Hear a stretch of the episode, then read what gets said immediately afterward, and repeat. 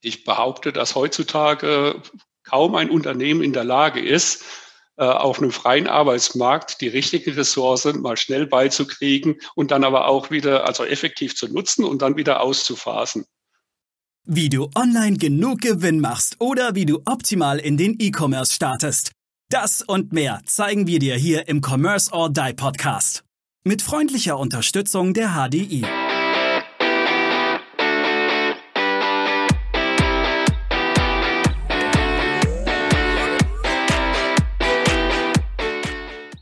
Willkommen, liebe Zuhörerinnen und Zuhörer, bei einer neuen Folge von Commerce or Die Online, unser Podcast rund um das Thema E-Commerce, Commerce, B2B, B2C.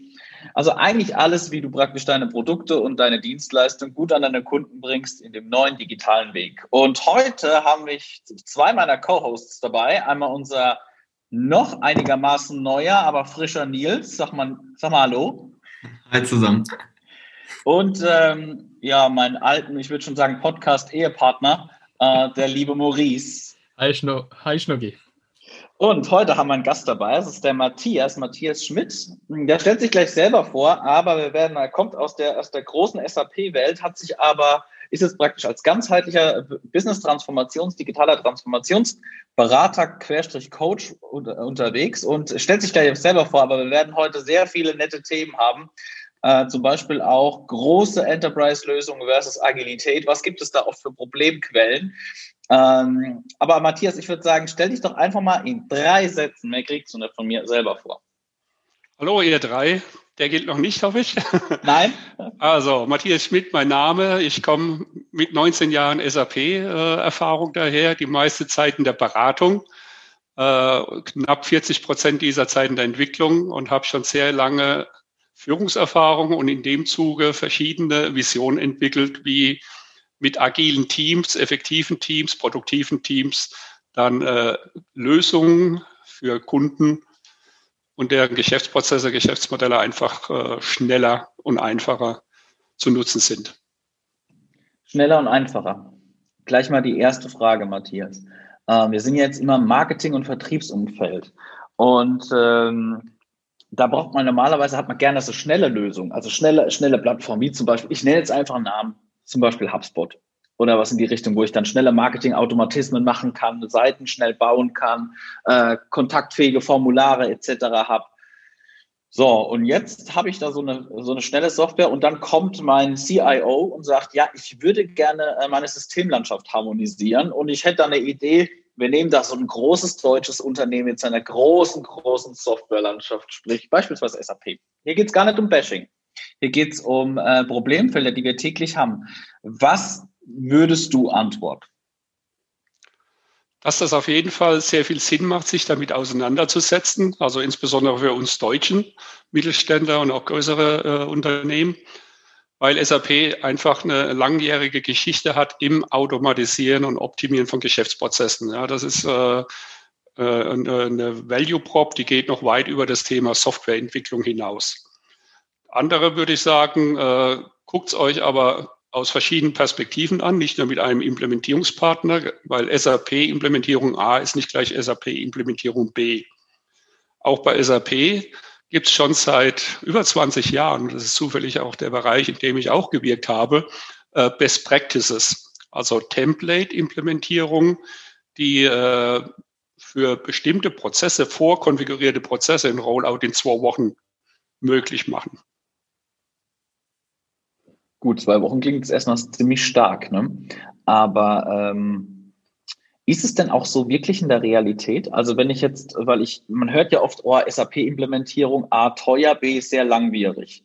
Mhm. Ähm, wenn man jetzt aber, lass uns mal den, den Fokus heute komplett auf Marketing und Vertrieb setzen. Digitales Marketing, digitaler Vertrieb. Lass mal ERP etc. Werfen wir alles mal Bord, von Bord, ne? Mhm. Sondern nur, wie kommen wir schnell, wie lernen wir schnell vom Kunden, wie kommen wir schnell vom Kunden ran, wie kriegen wir zum Beispiel auch einen, einen guten Sales Funnel hin, wie kriegen wir Lead Nurturings hin etc.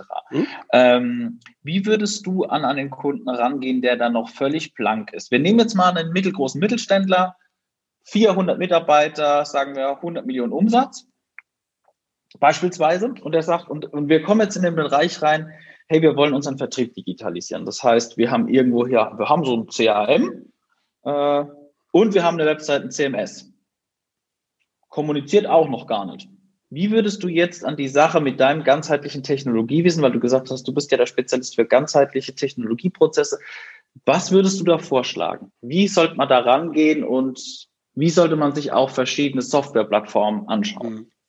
Vielleicht ein kurzer Exkurs äh, zum Thema ganzheitlich. Ganzheitlich sehe ich mich nicht äh, helfend wegen Technologie, sondern gerade weil es über die Technologie hinausgeht. Wirklich bei Menschen, bei äh, Führungskräfteentwicklung schon anfängt. Das ist für mich äh, der Startpunkt für digitale Transformation. Technologie ist äh, ein absolut nachgelagerter Punkt. Um auf deine Frage, würde ich sagen, oder? Technologie ist der Erfüller am Schluss, ne? Richtig, genau. Und äh, um auf deine Frage zu kommen, ja, äh, ein CRM ist schon da oder das wird man natürlich auch von CRM dann, äh, von SAP dann nehmen. Ne? Äh, da gibt's äh, Templates und ich kann aus meiner Erfahrung berichten. Ich war im Beratungsbereichsleiter sehr viele Jahre bei SAP. Und äh, als das ganze Thema Cloud hochkam und Salesforce.com äh, insbesondere zum großen Wettbewerber wurde für uns und eben auch Marktanteile Gewinner, äh, haben wir eben mit dem Ansatz, dass man auf Rapid Prototyping basiert, mit vorkonfigurierten äh, Lösungen im CRM agiert, äh, dass wir dann eben auch, also gerade bei einem Winback, den Kunden würde ich jetzt hier nicht nennen, äh, gerne auf Anfrage, äh, beim Winback haben wir dann in vier Wochen haben wir das SAP CRM in seinem Grundgerüst äh, implementiert gehabt, also genauso schnell oder eher schneller als Salesforce. Was man dann beachten muss, ist äh, so ein CRM. Also ob das jetzt äh, der Marketingteil ist oder der Vertriebsteil, der lebt ja weniger von den automatisierten Prozessen, ja, weil das kann SAP genauso gut wie Salesforce und, und, und, oder Marketo, wenn es dann in Richtung Marketing geht. Äh, er aber vor allem von den Daten die, äh, mit denen ich hantiere, ja, die ich äh, äh, gewinne, also einsammle, die ich analysiere, auf deren Basis ich dann eben Vertriebsstrategien entwickle oder Marketingstrategien, Marketingkampagnen etc. Ja. Und äh, das ist eine Arbeit, äh, die hat man, egal welche Software man implementiert. So, was ich jetzt eigentlich sagen möchte, ist, wir sind beim Start genauso schnell oder waren beim Start genauso schnell wie Salesforce.com in dem Falle. Ja. Die Lösung ist natürlich noch nicht fertig, aber das ist bei Salesforce.com auch nicht. Das Wichtige ist nur, ich kann anfangen, mit der Lösung zu arbeiten. Ich kann anfangen, mit den Daten zu arbeiten oder die Daten, die ich im Unternehmen habe, verteilt, zu konsolidieren. Und das ist das Entscheidende. Und das ist der Unterschied zu dem bisherigen Standard-SAP-Implementierungsansatz, der ja eher Wasserfall getrieben ist. Das heißt, ich bin mit dem Blueprint habe ich noch gerade mal angefangen, bis wir schon den ersten produktiven Prototypen beim Kunden haben, um äh, dass, äh, damit die Leute dann auch damit arbeiten können. Und so iteriert man dann von Lösungsabschnitt zu Lösungsabschnitt. Und in Fakt, das ist nichts anderes als die ganzen anderen Anbieter, also größeren äh, CRM, Marketing-Tool und so weiter Anbieter auch machen. Es gibt sicherlich Nischen, wo äh, eine vollkommen abgeschlossene Funktionalität ist, ohne große Integrationsnöte oder, oder Anforderungen, äh, wo ich dann wirklich sagen kann, in einer Woche oder in zwei äh, kann ich einem Unternehmen oder einzelnen Teams in einem Unternehmen helfen. In der Regel wird es mit äh, Enterprise-Software nicht gelingen. Ja, ich muss also einfach äh, diese Iteration fahren und ich habe immer wieder Integrationsaufwände. Und äh, der Trick ist einfach nur, äh, gestalte ich das iterativ, äh, gestalte ich das agil und das kann ich mit SAP äh, genauso wie mit, äh, mit anderer Software, also auch mit äh, äh, Native Cloud Software. Ja, und SAP muss ich auch mal eine Lanze brechen, äh, macht das schon seit über 20 Jahren. Ja, das ist schon länger da, das ist nichts Neues. Äh, es wird halt nur zu wenig angewendet. Ich, ich glaube, es steht außer Frage, dass die das gut machen, sonst wären sie nicht da, wo sie wären momentan. Ne? Aber man hat halt, ich glaube, man hat halt, das Ding ist halt, man, man hat gerade bei, bei, bei, bei Mittelständlern oft das Gefühl, SAP ist zu groß, ist zu, zu, zu schwergängig, weil ich glaube, weil man noch keine Vorstellung hat, was das zum Beispiel im Commerce-Bereich alles kann mittlerweile. Ähm, Würdest du mal ganz kurz mal darauf eingehen, was kann, der, äh, was kann der SAP im Commerce-Bereich auch mitliefern, um, um deinen Vertrieb zu digitalisieren, dein Marketing zu digitalisieren? Entschuldigt bitte. Äh, ja, letztendlich äh, hat SAP in seinem Produktportfolio, das ist ja auch nicht von SAP klassisch entwickelt, also wie man die, die SAP R3 oder ERP äh, Entwicklungsschiene dann kennt, äh, die da vielleicht auch genau für den Ruf äh, verantwortlich ist. SAP hat die ganzen oder die letzten 16 Jahre, also es mit Business Object anfing, immer wieder äh, auch Marktführer äh, auch Cloud-Firmen gekauft äh, und eben in das eigene Portfolio äh, integriert. Das heißt, man kann sicher sagen, was den funktionalen Umfang angeht, ist SAP absolut auf der Höhe mit allen anderen Anbietern auch. Ja. Von mhm. Nischenanbietern mal abgesehen, ja, die in dem einen Ecke natürlich eher für, für vielleicht Retail passen, im anderen Eck eher für Manufacturing. Aber äh, im, im Sinne von Standard Scope und, und äh, Funktionalität, die man brauchen, ist es da. Äh, was dazu kommt, ist aber eben dann die, die Erweiterbarkeit, die äh, Konfigurierbarkeit eben auf persönliche äh, Bedarfe. Das ist eine weitere Quelle für Fehler und, und viele Aufwände, ja, weil oft, äh, weil man nicht die, die Mächtigkeit des Systems kennt, äh, und Berater natürlich viel Geld mit verdienen, wenn sie dann noch äh, Schleifchen dazu programmieren, äh, weil man die dann entwickeln lässt. Ja. Aber von daher, äh, ich bin jetzt auch nicht der Marketingfachmann zugegebenermaßen, äh, würde aber sagen, wenn äh, das Marketing ein, ein Feature-Set äh, von 1000 Features hat, hat SAP garantiert auch diese 800 mhm. bis 900. Mhm, mh. Es kommt immer wieder an, wie implementiere ich das ja, und was äh, SAP helfen wird, äh, um jetzt vielleicht sogar schon ein bisschen in äh, digitale Transformation zu gehen, äh, sind eben genau diese agilen Ansätze, wenn äh, mehr und mehr äh, Berater diese auch übernehmen und äh, den Kunden anbieten, die Kunden begleiten dabei.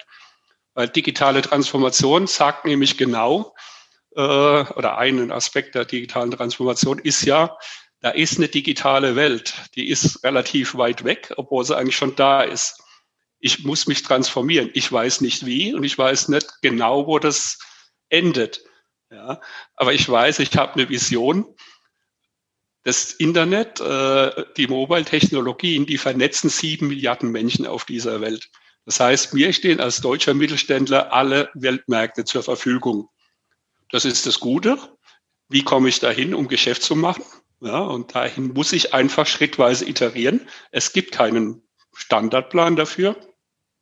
Und das andere, das Negative daran oder Bedrohliche daran ist, mein Wettbewerb ist jetzt auch auf allen Märkten daheim und attackiert mich von allen Märkten. Das heißt, ich komme gar nicht aus dieser Falle raus, in diese Transformation reinzugehen. Und da brauche ich einfach schnelle Lösungen. Ich muss wissen, was ist das, der nächste Schritt wohlwissend, den ganzen Plan, die, die, die ganze Reise, die kenne ich jetzt noch nicht. Ich kenne nur meine Vision und die gibt die Richtung vor. Und genau das ist eben, wenn man äh, diese Best Practices Pakete von SAP nimmt, und da hat SAP sehr viel weiterentwickelt, auch was ich da vorhin erzählt habe in Sachen äh, Business Process Plattform, äh, da wird immer noch sehr viel rein investiert und dann kommt man zu einem automatischen, sehr schnellen äh, Zusammenstecken von Businesslösungen. Also ich war unter anderem für Success Factors verantwortlich. Success Factors ist die HR-Lösung von, von SAP, eine, eine Cloud-Company aus, dem, äh, aus äh, Kalifornien, die wir 2011 oder 12 gekauft haben. Und für die haben wir jetzt äh, als Best Practices äh, haben wir äh, eine technische Plattform gebaut, wo du wirklich äh, Bausteinchen hast und so ein SuccessFactors äh, Basissystem in zehn Minuten zusammenklicken kannst, in, den, in das System reinschießen und nutzen. Also da mhm. redet man nicht mal mehr von 14 Tagen, sondern von 10. Die Arbeit fängt dann natürlich an mit, äh, wie kriege ich jetzt die Daten verknüpft, ja, dass äh, meine Personalstammdaten äh, ihr importiert und so weiter. Das ist das, was der halt niemand nimmt. Die Lösung als solche ist sehr einfach und sehr schnell mhm. und erfüllt diesen Standard von ja, 80 Prozent ist das, was man gern sagt, was immer das dann auch konkret bedeutet. Mhm. Mhm. Das Schöne hier ist allerdings, was wir gemacht haben, äh, im Unterschied zu äh, ursprünglichen SAP-Situationen ist, dass Upgrades immer so ein Pain sind. Ja, das waren mhm. immer genauso große Projekte wie das SAP-Projekt ja, selbst, ja, ja. weil eben dieses Brownfield, sagt man da, da ist schon was. Das kann ich mal nicht so einfach äh, umkonfigurieren äh, und schon gar nicht automatisiert. Äh, das haben wir auch angefangen zu lösen. Also das geht auch in sehr weiten Stücken eben auf mhm. dieser SuccessFactors Plattform schon. Mhm. Da SAP genau in diese Richtung geht, auch mit dem neuen äh, Board, ja, und das Thema Integration aufgreift, äh, glaube ich, dass sie in fünf Jahren wieder da sind, wo sie vor 20 Jahren standen. Dass es einfach keine vernünftige Alternative gibt. Mhm. Äh, lass mich da mal eingrätschen, weil das ist, glaube ich, was, was SAP ja mittlerweile auch verstanden hat. Sie wollen jetzt mittlerweile nicht nur auf den großen Mittelstand gehen, sondern sie haben verstanden, dass es ähm, über den mehreren hundert Millionen Euro Umsatz eben auch noch ganz viel äh, in, in Deutschland gibt an Unternehmen, die eigentlich auch auf SAP basieren sollten. Beispielsweise mit Upscale haben sie ja jetzt eine Lösung gebaut, wo du schon im fünfstelligen Bereich einen sehr stabilen Online-Shop äh, im, im License-Bereich eigentlich aufsetzen kannst, wo du doch vorher schon weit im, im sechsstelligen Bereich warst mit, mit dem. Wie, siehst du dieses Thema? Ist das der richtige Weg, den Sie jetzt verfolgen? War das ein intelligenter Schritt oder sagst du, Sie verbessern sich? Nö, glaube ich nicht. Also ich, das ist der richtige Schritt. Ich meine, auch bei SAP, äh, das war so um 2007, 2008 rum, hat man erkannt, äh, dass so rein B2B äh, Fokus und Fokus auf den CIO als Buying Center äh, Owner ja, für, für Enterprise Software, äh, dass das nicht funktioniert. Ja. Ich meine, die, die Gerüchte über SAP, äh, Handhabbarkeit, Usability von SAP-Screens, äh, gibt es ja auch Geschichten dazu oder hat eine lange Geschichte. Also man hat auch da schon sehr früh erkannt, dass man äh, nicht auf CIO sich konzentrieren darf oder eben auf diese Features, sondern dass man äh, wirklich an den Endanwender muss. Den muss man verstehen äh, und dem muss man das Leben einfacher machen, ja? was, was eine Salesforce von Anfang an besser gemacht hat. Also einfach äh, näher am Enduser waren und am, an, an den Fachbereichen. Ja? Äh, das holt man auf. Da wurde eben, weswegen sage ich 2007, 2008, da wurde das Thema Design Thinking eingeführt, was äh, auch genau in diese agile Methoden, äh, in diese äh, agile Methoden-Toolbox passt oder Handwerkszeug passt und äh, wirklich darauf fokussiert, dass ich Innovationen immer und ausschließlich aus Kunden oder mit Kundenzentrierung angehe und da aber auch wirklich investiere. Nicht äh, mal ein Interview mache oder äh, was so viele sagen, wir haben unseren Kunden gefragt, was er braucht, ja, und dann aber trotzdem ein Jahr äh, entwickelt, bis was rauskam, sondern dass man da wirklich äh, zu den Endanwendern geht und die beobachtet ja, und wie die arbeiten und auch unabhängig vom Software und dann einfach noch zu gucken, was kann ich noch machen, was kann ich noch besser machen. Mhm. Nicht nur der Screen mhm. und die Anzahl Klicks, äh, sondern das ganze Umfeld. Okay. Ähm, ich hatte eine Frage und lass uns mal einen Schritt quasi zurückgehen. Du hattest vorhin ähm, gefragt bzw. gesagt, die Technologie ähm, ist am Ende nur der Erfüller. Es fängt aber schon viel weiter vorne an. Wo fängt es denn genau an? Ähm, wo, wo setzt du als erstes zum Beispiel an, wenn du sagst, okay, ganzheitliche digitale Transformation? Genau. Also da würde ich jetzt für Gaminio werben und, und meinen Ansatz. Äh, ich spreche von sechs Bereichen der digitalen Transformation, während sehr viele äh, von fünf Bereichen sprechen. Also Kunden natürlich, äh, Wettbewerber, Innovation, Big Data und Value. Also Value, Mehrwertgenerierung und Lieferung. Bei mir ist der alles entscheidende Bereich, der sechste Bereich, und das ist das ganze Thema Workforce-Transformation. Workforce-Transformation hat als solches für mich auch noch drei Dimensionen. Ja, das eine ist jetzt die naheliegende äh, für diese digitale Welt, in der man vernetzt denkt und agiert ja, oder einfach muss. Äh, da haben die wenigsten Unternehmen, insbesondere Mittelstände, haben oft äh, Schwierigkeiten, ihre Mitarbeiter immer weiterzuentwickeln. Haben also die wenigsten Unternehmen die, die Mannschaft, die da schon ist in dieser offenen, flexiblen Welt, ja, fremden Welt. Und äh, da gilt es eben, da gilt es eben äh, dann zu überlegen, wie, wie kriege ich eine, eine, offene Kultur, eine Innovationskultur ja, oder eben eine Kultur, die immer mehr will. Bleibt unbedingt dran. Das Gespräch wurde noch richtig, richtig spannend. Bis zum nächsten Mal. Ciao. Wir danken unserer Station Voice Abi Schreert. Bis zum nächsten Commerce or Die Online Podcast.